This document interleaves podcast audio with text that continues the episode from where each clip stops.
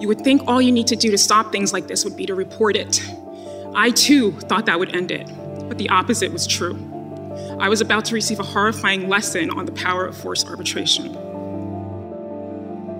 What I can tell you is that this cycle of sexual harassment will continue if you force women to be quiet and allow sexual harassers and the companies that allow them to hide behind arbitration agreements. My case is now in forced arbitration, and I have witnessed firsthand some of the numerous ways it is biased and unjust against survivors. Forced arbitration and the power it provides to employers seems to have emboldened LVMH, who ramped up their retaliation, gaslighting me and inferring that the sexual assault and harassment were figments of my imagination. LVMH has been so relentless in forced arbitration that I had to take unpaid medical leave this year due to their personal attacks.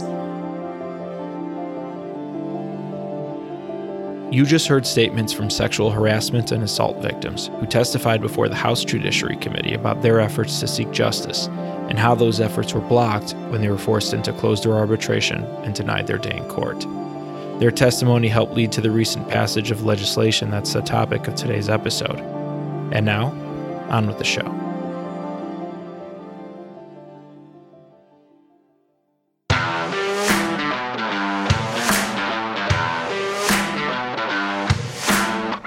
Hello, everyone, and welcome to CBA's At the Bar, a podcast where we have unscripted conversations with our guests about legal news, topic stories, and whatever else strikes our fancy. I'm your host, John Amarillo of Taft Law, and joining me as co host is the incomparable Maggie Mendenhall Casey of the City of Chicago's Department of Law. Hey, Maggie. Hey, John, loving that introduction. Incomparable. you certainly deserve it.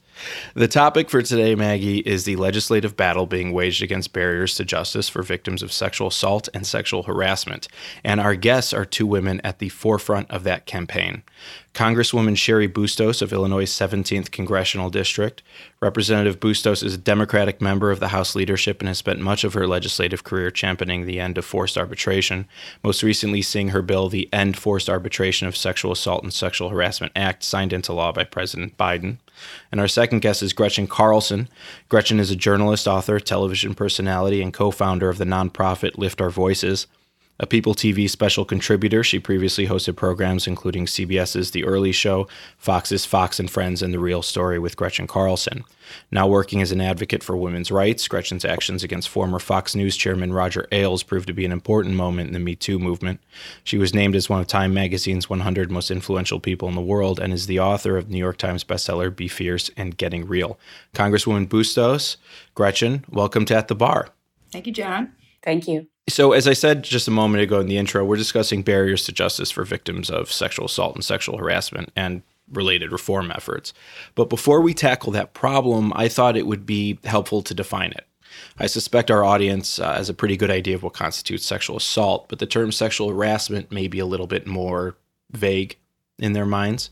So I pulled this definition from the EEOC's website, and I'd like to dig into it just briefly. Sexual harassment includes not only unwelcome sexual advances, requests for sexual favors, and verbal or physical harassment of a sexual nature, but also offensive remarks about a person's sex.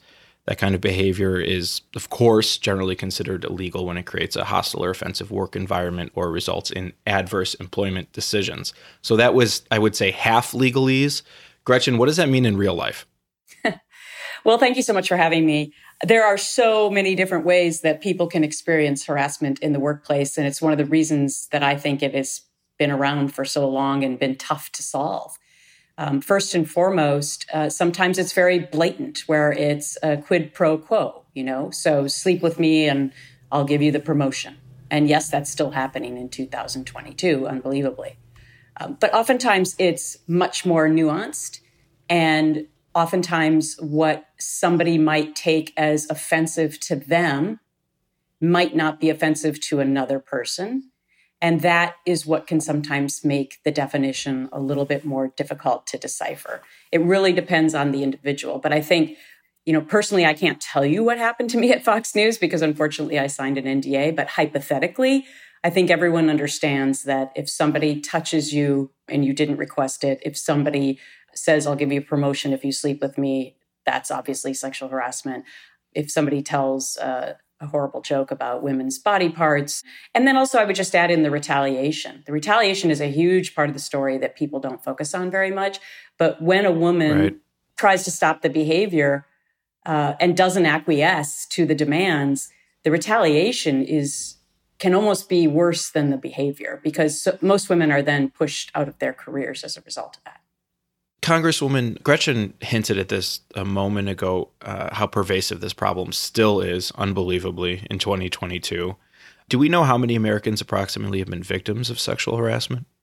Well, I'm going to broaden out my answer to that, John. And the reason you're having me on this is because um, it was um, our office uh, that uh, authored the Ending Forced Arbitration against sexual harassment and sexual assault uh, that was signed into to law by President Biden earlier this year. So let me tell you how many people were working under forced arbitration clauses, which, and you know, very quickly, what that means is if you have a forced arbitration clause in, let's say, your employment contract, or it could be a terms and conditions box that you check off on a rideshare app or moving app, or when you're putting a parent into a nursing home or anything like that just means that if something, if you are sexually assaulted or sexually harassed and you're working under one of those clauses, it is your employer who will pay for an arbitrator.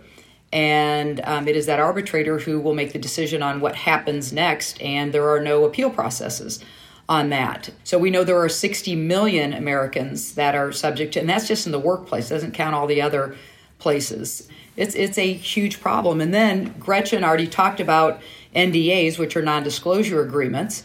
So the reason Gretchen cannot talk specifically about what she had to endure at Fox News is because she had a non disclosure agreement. We actually have breaking news right. today, John and Maggie, and I know Gretchen knows about this, but President Biden just today, um, and we are talking on December 7th of 2022, uh, signed into law that uh, non disclosure agreements as they pertain to sexual assault and sexual harassment um, will be null and void as of today. And when he signed our ending forced arbitration bill into law in March, those were null and void as of then. So we are, uh, right. with Gretchen's help and with other survivors' help who were who told their stories, bravely told their stories where they could. Um, it has led to this day today where we've got this, um, what I describe as a one two punch of changing laws that will make a huge difference in the in the lives of people who have um, had to uh, go through sexual assault or sexual harassment. I would just add to that, Cheri. Uh, thank you so much. That two things. We don't know how many people have been harassed in the workplace because, quite honestly, nobody gave a damn about these issues the way in which we now care about them over the last six to seven years. People who are experiencing it cared about it, but trying to get Congress and the media and corporations to pay attention to this uh, has been a, a tough slog. Uh, but this time around, the movement was not going away. So, one of the things we're trying to do at my nonprofit, Lift Our Voices, is that kind of research. You know, how many people have been affected by harassment? How many people have been affected by forced arbitration? How many people have been pushed out of their careers? If companies don't use these silencing mechanisms, do people do better? People of color and women, do they stay longer in their professions? These are all questions that we feel that America needs to know, and they help move the needle for more change. The other stat I would just add in to echo what Cheri said about forced arbitration in 1991, 2% of all companies used forced arbitration clauses. By 2024, 84% of Americans will be bound by forced arbitration. The explosion in using these silencing mechanisms is at a complete detriment to the justice of employees to be able to own their own voices and their own truths. Gretchen, I'm going to take you not back to, but go a bit more into the forced arbitration clauses. I'm curious about why employers had favored those in the past and why, in particular, you and the Congresswoman have worked so hard to get the ending forced arbitration bill passed. So, you know, I think that this was never the intent of arbitration. I think arbitration was a, a speedier cheaper, arguably, method to solve small business disputes and to unclog the court system. So if my neighbor knocked over my fence and we're talking about 300 bucks, you know, instead of going to court, okay, let's go to arbitration. it was never the intent to adjudicate human rights violations with arbitration clauses in the workplace. And that unfortunately is how smart lawyers got together, you know, 30 years ago and said, wouldn't this be great if we could cover up all this stuff? And that's really how I think it started to explode. One thing I would point to historically and anecdotally is that during that time was when we first heard about Anita Hill. And I think a lot of companies said to themselves, holy crap, we cannot have an Anita Hill here. And so we got to figure out how to silence this stuff. At the same time that they were publicly saying that they were going to start doing sexual harassment training. And, you know, so forward facing, I think they were trying to do something that was important for employees. But I also think in the back rooms, they were trying to figure out how to silence people. And, and that's really how it exploded. And then you just add in that most people have no idea what a forced arbitration clause is, myself included. They put one in my last contract. I asked about it, but nobody said to me, if you're considering filing a lawsuit or coming forward about something bad happening to you at work, you're screwed. That, that Nobody said that to me. um, right. And so I think that's the, a huge reason why this has been able to progress over the last couple of decades, because it's it's it's something people don't understand, um, and it's a little wonky. You know, an- another another point on that, Maggie. You know, you think about when you're starting a new job, and you you go in and you meet with your human resources office and you've got all the paperwork in front of you and you're signing up for your health insurance and your dental insurance and you know all the stuff you have to sign up for as a new employee and to Gretchen's yes, I certainly point, recall that being a government employee, all of the right. many well, like, pieces of paperwork one has to sign. But even no matter where you work, I've always worked in the private sector until this job in Congress. Hmm. But um, so no matter where you work, you're you're sitting down and you're you're signing all this paper, and you're not really reading through there. I had no idea what a forced arbitration clause was either until I learned what it was, and then said, "Hey, I'm in Congress. I can do something about this." But so anyway, but just think about you're signing all that away, and maybe you're right out of college or whatever so these 60 million employees have this in their employment contract. And so um, I, I, do have a couple stats to back up a little bit on your question. So 60 million employees. So over a five year period, there were only 11,000 employees who pursued arbitration against their employer. 11,000, okay, in a five year period. Think about that. And only 0.02 of those. So that's a 0.02 I, you know i'm the worst person to talk about numbers. I'm a i'm a word person but I actually pursued that. But and then only 282 were awarded damages. All right so i just that is why this has this silencing effect these forced arbitration clauses. And then the you know the the non-disclosure agreements on top of it. This is why this sexual harassment sexual assault and all of this has been going on and instead of just changing a culture, this is how it's been dealt with. Congresswoman Bustos, since this is a legal podcast, I am going to to bring in a slight legal question. Was the concern about forced arbitration simply that it was a silencing mechanism, or is the concern amongst the two of you, as well as other reformers in the area, that the venue itself was not fair, that the venue itself was skewed to favor the employers? And really quickly, just for our audience, why did it prove to be a silencing mechanism? We've said it has, but why is that proved to be the case over time? Well, Gretchen, take that one because you've been silenced.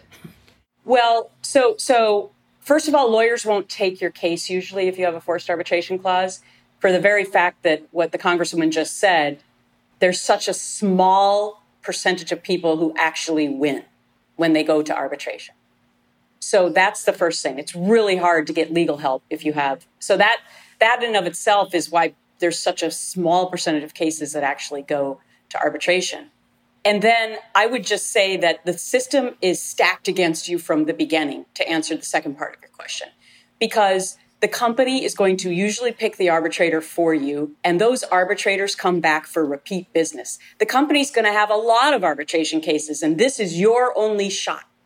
So you're coming into an environment where the arbitrator probably is going to look at the side of the company a little bit more intently than your claims because they come back for repeat business and it's a very lucrative position for them. Most of these arbitrators, I mean, I'm sure they're lovely people, but most of them are retired judges and lawyers, as this audience would know. And, you know, unfortunately, that group of people tend to be older white men. And so you are not going before a jury of your peers, likely for a harassment or assault case. Yeah, in, uh, in an arbitration, it's behind closed doors. There's no yep. public record. There's right. no transparency. Right. There's no right to an appeal. So all of those things. And oh, by the way, the employer is paying for the arbitrator. So it is entirely stacked against the person bringing this forth. So, what does the Ending Forced Arbitration of Sexual Assault and Sexual Harassment Act? I'm just going to call it the Act for now because I don't think I could say that three times fast. I'm amazed I did it one time fast. What does that do to help victims? Well, it gives them the option to take their case to court, um, even if they have a forced arbitration clause in their employment contract or if it's in your terms and condition. Because, by the way, they are still going to be there because this only impacts sexual harassment and sexual assault pre dispute. So, thank you for doing this podcast, John and Maggie, because we need to get the word out. Gretchen has been remarkable. She's a public figure who has written this awesome book, who has had has this national profile who has worked her rear end off helping to spread the word on this. But those all became, on sexual harassment and sexual assault, became null and void in March of this year of 2022. NDAs uh, for sexual assault and sexual harassment go away as of today with President Biden signing that. So all this does now is give them an option. But if a a survivor of this chooses still to go through through arbitration because they don't want to go through court, they can still do that. So they have this option now. I wouldn't recommend that. Uh, as a survivor, I would not recommend the arbitration mode. But yes, the main thing for us was making sure that people had a choice. And I always say the operative word in forced arbitration is forced. If it's so wonderful right. for employees, why are they forced into it? And that pretty much answers the question. So choice was huge. But the Congresswoman is also entirely accurate that if companies wanted to be good corporate citizens, they, in new contracts, would parse out this new law and they would say, well, you, you know, you have to sign a forced arbitration clause if you're discriminated against racially, gender, LGBTQ plus, disability, age. We're going to still force you into arbitration. But if you're assaulted or harassed, you have a choice. You think companies are going to write that in contracts? No way. probably so not. Most they're, likely they're probably not. not. And so that's why our work, my work at my nonprofit is far from done because our mission is to eradicate these silencing mechanisms for all disenfranchised groups. We should all be treated fairly. But, and the Congresswoman knows this very, very well, we had to try and take a bite out of the apple to get something done.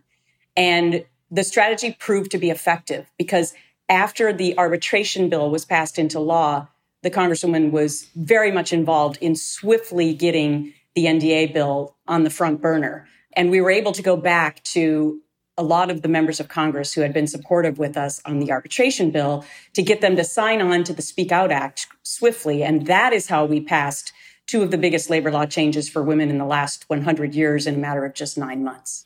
Let's get a bit into the legislative history. So, yeah. this was proposed in 2017 um, and passed in March of this year.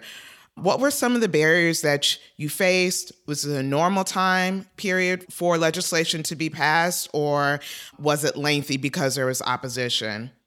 Well, um, I'll, I'll, start out, and Gretchen, who's like literally the best partner in this that you can imagine uh, for actually not being a member of Congress. But yeah, so wrote this in 2017. I'll, let me give you a little bit of the backstory on that too. Um, there was a story in the Washington Post about a company called Sterling Incorporated, which is the parent company of Kay and Jared Jewelers. And they uh, documented just really some horrific sexual assault really beyond even just sexual harassment. Uh, you know, women who would uh, be in, uh, could not take their their uh, significant other, their plus one, their spouse to these conferences. Uh, women who were expected to undress publicly in front of their male supervisors. A woman who uh, woke up to being raped at one of these. I mean, it, they there were 69,000 women who had gone through this and and yet they were silenced because of these forced arbitration clauses. They just they had to go through a through an arbitrator um, if they brought this to their supervisor. And so the Washington Post did a remarkable job of, of explaining this. And, and Gretchen, that was the first time I learned what forced arbitration was because, through reading this article. So I immediately uh, talked with my chief of staff and legislative team and said, "We let's we got to do something about this." So we wrote a bill, which ended up being the the bill that was signed into law, but it went through some iterations. Initially, we wrote it to amend the Civil Rights Act, and we ended up we had to adapt over time because we weren't going to get the support we needed to pass that. So then the end bill ended up amending the Forced Arbitration Act from the 1920s. So that was one of the changes we made. There's a, a, a, guy named Hank Johnson who is a member of Congress from the state of Georgia. He has a broader bill uh, to the point that uh, Gretchen brought up earlier that would get rid of forced arbitration clauses for racial discrimination, for age discrimination, for LGBTQ discrimination, for all of that. We think that's the right approach. And it's called the FAIR Act, by the way. We think that's the right approach. However, we could not get enough support to get that passed.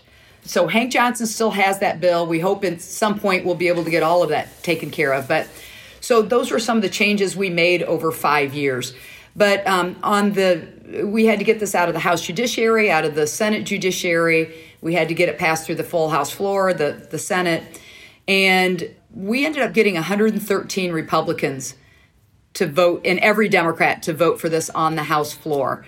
And I still remember Gretchen, we were texting back and forth at that point, and we were just counting the number of Republicans that we were getting. But that is really an amazing story in 2022 to be to be able to pass something with that broad of bipartisan support.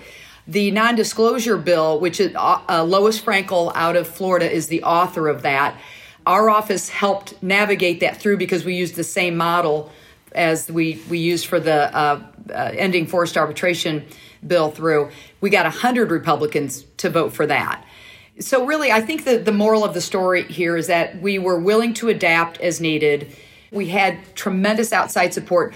Gretchen, um, I'm a former reporter. Gretchen's a former reporter. There's this phrase about, you know, shoe leather reporting, which is, you know, basically using your feet to walk around and, and, and really go out there and meet the people you need to meet and talk with the people you need to talk with. Gretchen was like the ultimate shoe leather advocate on this because Gretchen opened doors on the Republican side uh, because of her mostly I think Gretchen because you worked at Fox News and you had you had that credibility where she could get into offices that she had be- the relationships that really helped gain this wide bipartisan support. Right. I think I saw Lindsey Graham smiling uh, at the signing ceremony. So well, if that's I, not bipartisan, I don't know what is. Yeah. Well, I always say, Maggie, that it's strange bedfellows who came together on this bill and yeah, I do think that you know I had interviewed uh, tons of members of Congress over my career, but but I do think there was uh, some sort of a trust factor. I'm a registered independent, by the way, uh, just for the record, but I do think there was a trust factor there. And uh, I'll just add to to what the congresswoman said that every time we needed 10 Republican senators to to get this through the Senate. And every time we got another one, my kids and I would celebrate in our kitchen because they became a part of the process as well, um, which has been a wonderful learning tool for them about civic engagement. And I would just also add that when we first introduced it in 2017, there was just a lot of other stuff going on on on, on the Hill. Uh, I'll just leave it at that. And I think as the movement continued, meaning the, the Me Too movement, and it wasn't going away, I noticed a tonal shift amongst members of Congress that I would approach, specifically Republicans, that I would say to them, okay, raise your hand if you're still in favor of silencing women who are assaulted or harassed at work. Okay, I see you didn't raise your hand. So that was usually the opening way to get them to, to see this for the right side of justice. But I did see a big shift um, as this movement has continued, I think that they realized that um, it was time to come together. So we need to take a quick break, but before we do that, I just want to drill down on a couple quick lawyer questions. One, does the act apply retroactively or only prospectively? So does it invalidate, you know, the forced arbitration clauses that were already in place before the act was passed? And two, what's its reach? Does it only apply at the federal level, meaning the companies that are engaged in interstate commerce that are operating across state lines, or does this reach into states as well? It is retroactive in the sense that um, if you have a forced arbitration clause in your contract that you signed 10 years ago and you want to bring forward a harassment or assault claim, you do not have to abide by the forced arbitration clause. And that will apply for new contracts too, because as we explained earlier, companies don't have to necessarily parse this out for you for you to understand it, which is why Cheri and I mm-hmm. are doing so much of this publicity. We're trying to get lawyers to understand it and the general public to understand it. So that's the answer to the, the retroactive nature of it. It will not take away um, a forced arbitration claim that you've already adjudicated. So you can't go back and, and revisit something. Or if you're already in the process of forced arbitration before March 3rd of 2022, you cannot go back and say, okay, I don't want to do arbitration anymore, unfortunately. I mean, Congressman, correct me if I'm if I'm wrong on this, but I one of the main things we wanted to make sure with all the gig workers now and independent contractors, we wanted to make sure that they were also covered under this law, as well as migrant workers. You know, we wanted to make sure that we were covering all the different ways in which people work, but might be subject to forced arbitration. That's correct. All right. That's a great place for us to take a break. We'll be right back.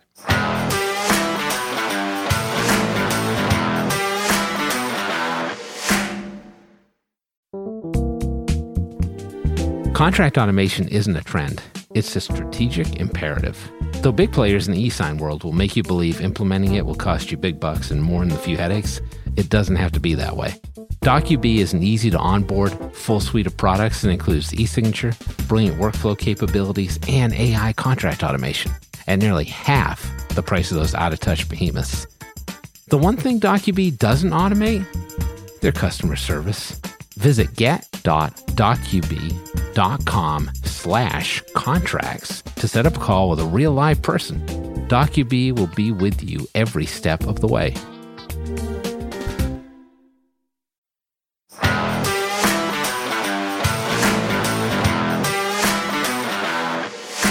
All right, and we're back. Uh, Congresswoman Gretchen, let's move on to another big piece of legislation in this area that's already been referenced uh, indirectly a couple times in the conversation. That's the Speak Out Act, which was just signed into law minutes ago, as Congresswoman said. We're speaking on December 7th, the morning of. First, congratulations to both of you for all your advocacy and for that result. Second, what is the Speak Out Act? Why is it needed? What does it do? Well, it's modeled after our Ending Forced Arbitration Act. And we actually used really the same formula to get this through. But what it does, it makes non disclosure agreements as they pertain to sexual harassment and sexual assault, makes them null and void as of today, December 7th, 2022. So, this is, we really looked at this as um, this, you know, we said this is like the one two punch having just the forced arbitration clauses being null and void wasn't enough. We knew, Gretchen, I, th- I think we talked, did we talk at the White House the day that President Biden signed our forced arbitration bill into law that we now we got to move to the next step? Well, we, are, we already started that process, if you remember, when the House was voting on forced arbitration, because I was I was in that building with you, but not on the floor. And you came back and we overheard another member of Congress say, well, if this was about NDAs, I'd vote for it. and, and so that it started that night where you called Lois Frankel when you came back up into the room because you knew she had an NDA bill that was more broad and she agreed to, you know, pare it down for just harassment and assault if we could get Republicans on board. And so the genesis of the Speak Out Act was actually on the heels of the vote in the House for forced arbitration. But Cheri, I'll just also add, just for a little bit more of a caveat on the Speak Out Act, it's only pre-dispute NDAs. Hmm. So these are the okay. NDAs that people sign on their very first day of work. One third of all Americans sign these kinds of NDAs. Most of the time, they have no knowledge that they are signing for more than just trade secrets. They think when they sign their paperwork that, oh, of course I won't. If I work for Coca Cola, I won't walk across the street to Pepsi and give away the secret formula. And we agree companies should be able to keep that stuff secret. However, these clauses have become incredibly expansive and they're not defined very well. So it doesn't say like, hey, if something really bad happens to you at work, you'll never be able to talk about it. No, it's a bunch of legal jargon that does not spell out to the person reading it that they're walking around with a muzzle on them on their first day of work. One third of all Americans do that. And so it doesn't apply to NDAs that are entered into as part of settlement agreements like your NDA, Gretchen, right? This can't be the first time you talk about your experience publicly because of that limitation. No, and this was all we could get done, which is a great first step because I believe it's the first time the federal government has has laid out an opinion on NDAs and basically saying that they are not a good tool, that they silence people. So it, it, protects people from their first day of work. Again, retroactive. If you have an NDA, like I just explained in your contract, and you want to talk now about your experience of harassment or assault, and you have not yet filed any kind of a legal claim, you own your own voice. Now, you own your own voice from the first day of employment through when the bad thing happens, through when a formal dispute arises. And that's how the law reads. And that's where it will get, um, it'll, it'll probably be up to the interpretation of judges. And there'll be different opinions in different states about what that means when a dispute arises. But that's what we could get done. And that is uh, what the law does as of today. And it gives millions of people their voice for a significant period of time. Gretchen, I just want to let, ask. Let's, you can go, John. Maggie, real quick. I'm sorry. Mm-hmm. Um, I just want to drill down on that. The appellate lawyer in me is absolutely fascinated by what you just said, Gretchen. When a dispute arises, that term is not defined in the legislation. So the settlement process before a claim is filed in court, let's say, that's complete gray area under this current legislation. Let's say you you quit your job and your lawyer calls up the former employer and says, "This happened, we're going to file a claim."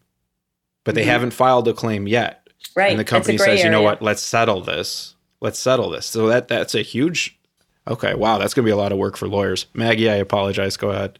No problem at all. So, unlike John, I'm a trial attorney, not an appellate attorney. So, I have more questions about the practical implications or the interplay between NDAs and arbitration. Now, I heard both Congresswoman as well as Gretchen, you were alluding to the two of them work together to really silence people. And I would just like more information about practically before these two laws pass, how do they work together to silence people?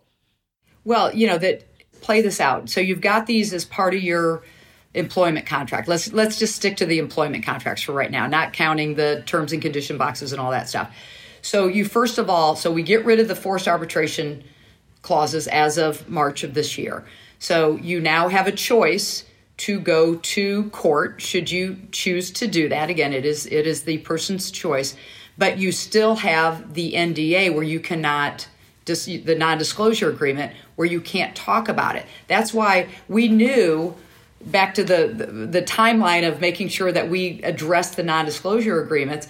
I mean you really need to have both to make this as effective as it possibly can be that's what i mean by the one-two punch now you can you can go to court but uh, if you had the non-disclosure agreements, it's still this, you know, this duct tape over a, a person's mouth. So I, that's the way I look at it, Gretchen. But Yep. you know you've you've had to live through this so your your explanation is a lot more important than mine well so we believe at lift our voices that eliminating these two silencing mechanisms is the key to all equity because when you can own your own truths and your own experiences and you can talk about them we have seen over the last six years that that's how you solve problems. And that's how you start to, to find justice for people. So that's why we're working so hard to eliminate them. The one thing I would just add to what the Congresswoman said is that forced arbitration is usually only brought to your attention when you start a new job.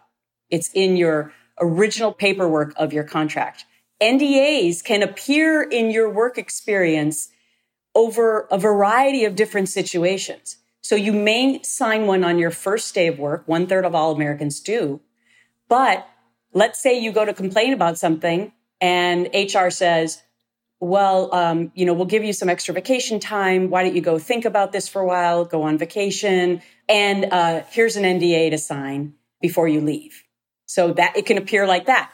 NDAs can appear um, upon settlement or resolution. NDAs can appear upon severance or even just to get a letter of recommendation.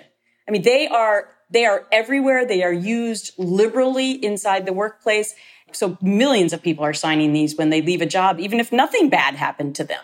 But they can't ever talk about their, their work experience if they want to get their stock options. I mean, it's crazy.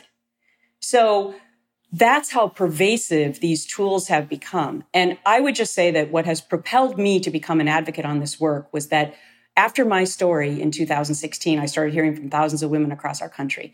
And the majority of them had been silenced and forced into arbitration.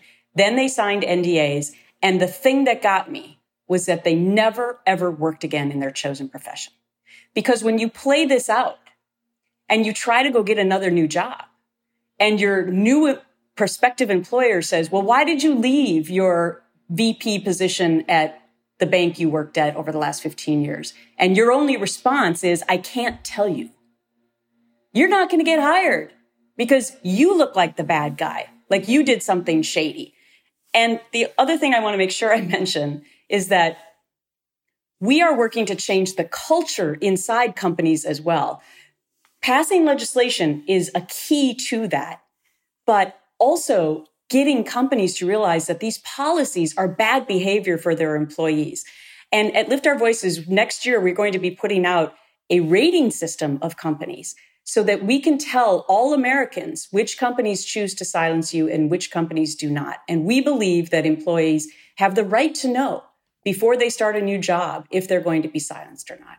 Gretchen, I love that. Um, that's yep. uh, that that's breaking news. Good for you. It is. That's going to be and, a lot of work and very important. Yep, we just got some funding for it at Lift Our Voices. So um, yeah, great. it's going to be really, really great. So number one question I get, Cheri, uh, when I speak to audiences is, how do I know if my company uses these or not? And we believe that providing this tool is incredibly important. Good for you. Uh, you know, Gretchen and I were standing uh, right by each other at our very first news conference when uh, Lindsey Graham, you know, I, I, I don't, I didn't know Lindsey very well. hadn't worked with him on any legislation up until this piece of legislation. But he gets up at the at the podium, and he does this shout out to American businesses, saying it is bad business to have these forced arbitration clauses. And so, to Gretchen's point, and the fact that you're doing all of that hard work to get this rating out there, I it's terrific because it is bad business, and you know what? Those bad businesses that are continuing to to do stuff like this, they we ought to make sure that the the public knows about it. So I I think that is absolutely terrific. I'm I'm very excited to learn that. So I have a, a, question as a pop culture fan. I had a chance to watch The Loudest Voice, which is the Roger Ailes miniseries, Gretchen, where you were played by uh, Naomi Watts, and I enjoyed it. And I was wondering if you had a chance to watch any of the pop culture depictions of your time at Fox News. yes. um, and my kids, uh, unfortunately, watched that because that was uh, that got into much more detail than the the movie uh, Bombshell. Um, but but here's here's the reality of signing an NDA. I can't tell you what I thought about that. I can't tell you if I thought Naomi Watts or Nicole Kidman portrayed me more accurately. I can't tell you if the depiction of me is accurate. This is how horrendous NDAs are. My husband can't tell you if anything was true. My parents can't tell you if anything was true. I mean, NDAs are so broad and wide and, you know, forget the fact that I can't talk about any of the details. What about the mental health of silencing all these millions of people that we've been doing over the last couple of decades? We're not even getting started to examine any of that. But I always say about these projects that even though I couldn't participate and even though I can't comment on them, I think that they were incredibly beneficial to the movement because, first of all, actresses of that caliber decided to take on these roles. That was the first thing. Number two, movie makers actually thought it was important enough to do movies on this. They wouldn't have, they would have never done these movies six, seven years ago. So that that was advantageous. And then I would just also add that if if even just one person watching the miniseries or the movie felt the courage to come forward and tell their story as a result of that, then that then then it's worth it. So I, I may not own my own voice, but I, I, you know, it's, I did get a carve out in my settlement to be able to talk about these issues, and I have taken full advantage of that. And we, we really Yes, do you have. appreciate that, that you have. So, as a general proposition, who's a better actress, Naomi Watts or Nicole Kidman? oh gosh. Well, I'm not. Uh, look, they're both spectacular. I will say, just as a fun side note, that I have become friendly with Naomi Watts. Uh, when we met at the premiere of The Loudest Voice, I felt like you know she just knew me 100 percent because she had been studying me so long. And uh, and she wrote a, a, a lovely Instagram post to me about my bravery, and so we have we've had a friendship. I have not had the chance to meet Nicole Kidman, but I always joke that if I ever do, I'll have to put on stilts because she's about six feet tall and I'm tiny. So, but, Maggie, wh- wh- while Gretchen can't talk about her story, but and she sees the value of these stories being out there, it is that was really a turning point for our legislation. Though, was the women who testified before the House Judiciary Committee, who, by the way, had to be subpoenaed because they were living under these forced arbitration clauses. But the members of Congress who serve on the House Judiciary Committee described the, the women's testimony as one of the most powerful pieces of testimony they had ever heard as members of Congress. I mean, they were powerful. These women, like Gretchen, the women who came forward, were, were, were incredibly, incredibly brave to share some horrible stories but they did it and um, i hope that you'll share with the listeners how they can watch this testimony because it, um, it, it i think that is why part partially why gretchen we had such wide bipartisan support in the end. Uh, Yep. because you you can't hear these stories of just terrible terrible things that have happened to people. You can't hear these stories and not want to do something about it Now, I've worked as an actress since I was a child and signed countless contracts negotiated on my behalf, but never understood that there were mandatory arbitration clauses that would be used to keep what had happened to me a secret and would protect CBS and the sexual harassment perpetrator who had blatantly retaliated against me for trying to stop the harassment in my workplace. I was shocked to learn that I had signed away my rights to a public forum before taking a job. Who would ever think up such a clause? Who are these clauses meant to favor and protect? It suddenly became clear not me. For the next year, I found myself pitted against one of the most powerful media corporations in the world, CBS, with its unlimited resources, which was controlled by the men who used the arbitration clause to protect themselves, their profitable show, and to silence me. The harassment and assault I endured were hard enough on my family, but we still managed the financial and emotional burdens of being sued by my abuser in secret arbitration. Chishi still has power over me. He's still able to frighten me. Forced arbitration is the reason Chishi is able to carry out this ongoing campaign of retaliation against me, my family, and probably other victims. Today, as I speak here, I am afraid of the consequences for my family that will arise from my speaking out. I have PTSD, I have nightmares. I used to be a very social person, and I no longer am. The person who changed my life forever continues to abuse me because forced arbitration gives him the power to do it in secret.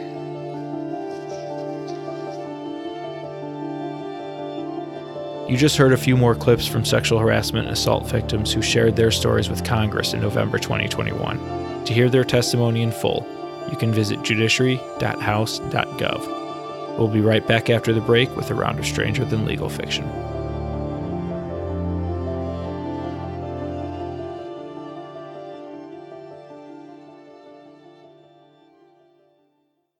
Getting legal malpractice insurance doesn't have to be complicated. Let CBA Insurance Agency do the heavy lifting for you. We shop to the top carriers to find the best rates. Get a free quote by visiting cbainsurance.org. Are you looking to get away to someplace warm and sunny this winter? Join the Chicago Bar Association's CLE Abroad in Mexico. We're headed to Mexico City from March 24th to March 26th with an optional extension trip to beautiful San Miguel Allende from the 27th to the 29th. The trip will include CLE programming for attorneys, as well as tours, cultural experiences, and networking opportunities. Attorneys and their guests are welcome to attend. To learn more and register, visit chicagobar.org backslash Mexico 2024. We hope to see you there.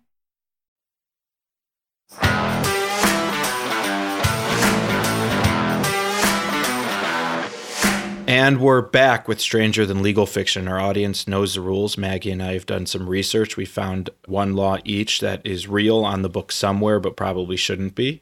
And we've made another one up. We're going to quiz each other and our guests to see who can distinguish strange legal fact from fiction. Everyone ready to play? Yep. Yes. All right. Maggie, why don't you lead us off? Sure. So, starting in January 2023, Illinois will no longer have a cash bail system, or starting in January 2023, California will no longer have a cash bail system. Which law is correct and which law is false? Illinois is correct. I mean, that's quite the audience to ask. She's a lawmaker from Illinois, Maggie. I mean, I have no idea. So okay. I hope you're right, Congresswoman. John, did you want to weigh in? I, I'm I'm going to defer to the lawmaker in the room, but yeah, I believe I believe the SAFE-T Act was passed in Illinois recently.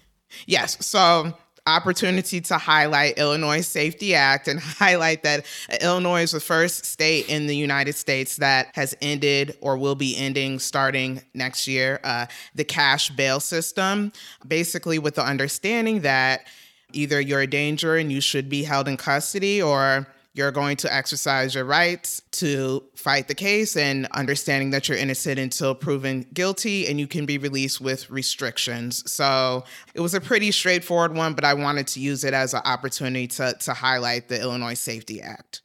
Yeah, it does help that I've lived in Illinois my whole life, and I'm married to the sheriff of Rock Island County. Uh, so, so, yeah, so I so Law I was, that was kind of a yeah yeah. So I knew that one pretty easily. Thank you. Law enforcement definitely had some opinions on that act, at least before Yes, it was amended. Let's Yes, go they did. west with round two. Here's option number one. In Oklahoma, it is a misdemeanor to be a nosy neighbor by eavesdropping on others' conversations and then spreading gossip about them with any information you learned while eavesdropping. Option number one gossips are illegal in Oklahoma. Option number two in Nebraska, it's a misdemeanor to bring glitter or sequins into the state capitol building or any courthouse unless said glitter and sequins are already attached to clothing. So, any art projects involving glitter banned from the state capitol building and courthouse. Who wants to go first? I'll hop in. I think the second one is true and the first one is false. Congresswoman, your eyebrows were up. Well, they're both kind of they're both ridiculous, but um, I'm I'm going to say I, I agree with Maggie. Uh, I do too, even though, well, you know what? No, what? I'm going to, I'm going to go with the Oklahoma one just to be a bit different. Gretchen, your contrarian instincts have paid off. In Oklahoma, it is illegal to eavesdrop on a neighbor and then use that information to talk about the information that you learned. That law was passed in 1910. It is still on the books, believe it or not. I suspect it would suffer from a legal challenge if that ever came up, but it's real. John, it's on you as an appellate lawyer. Get working on that case. Okay, John, I'll, how I'll did fly, you come I'll up fly with down the, the 11th Circuit. I want to know what made you think of the glitter act because that's just weird.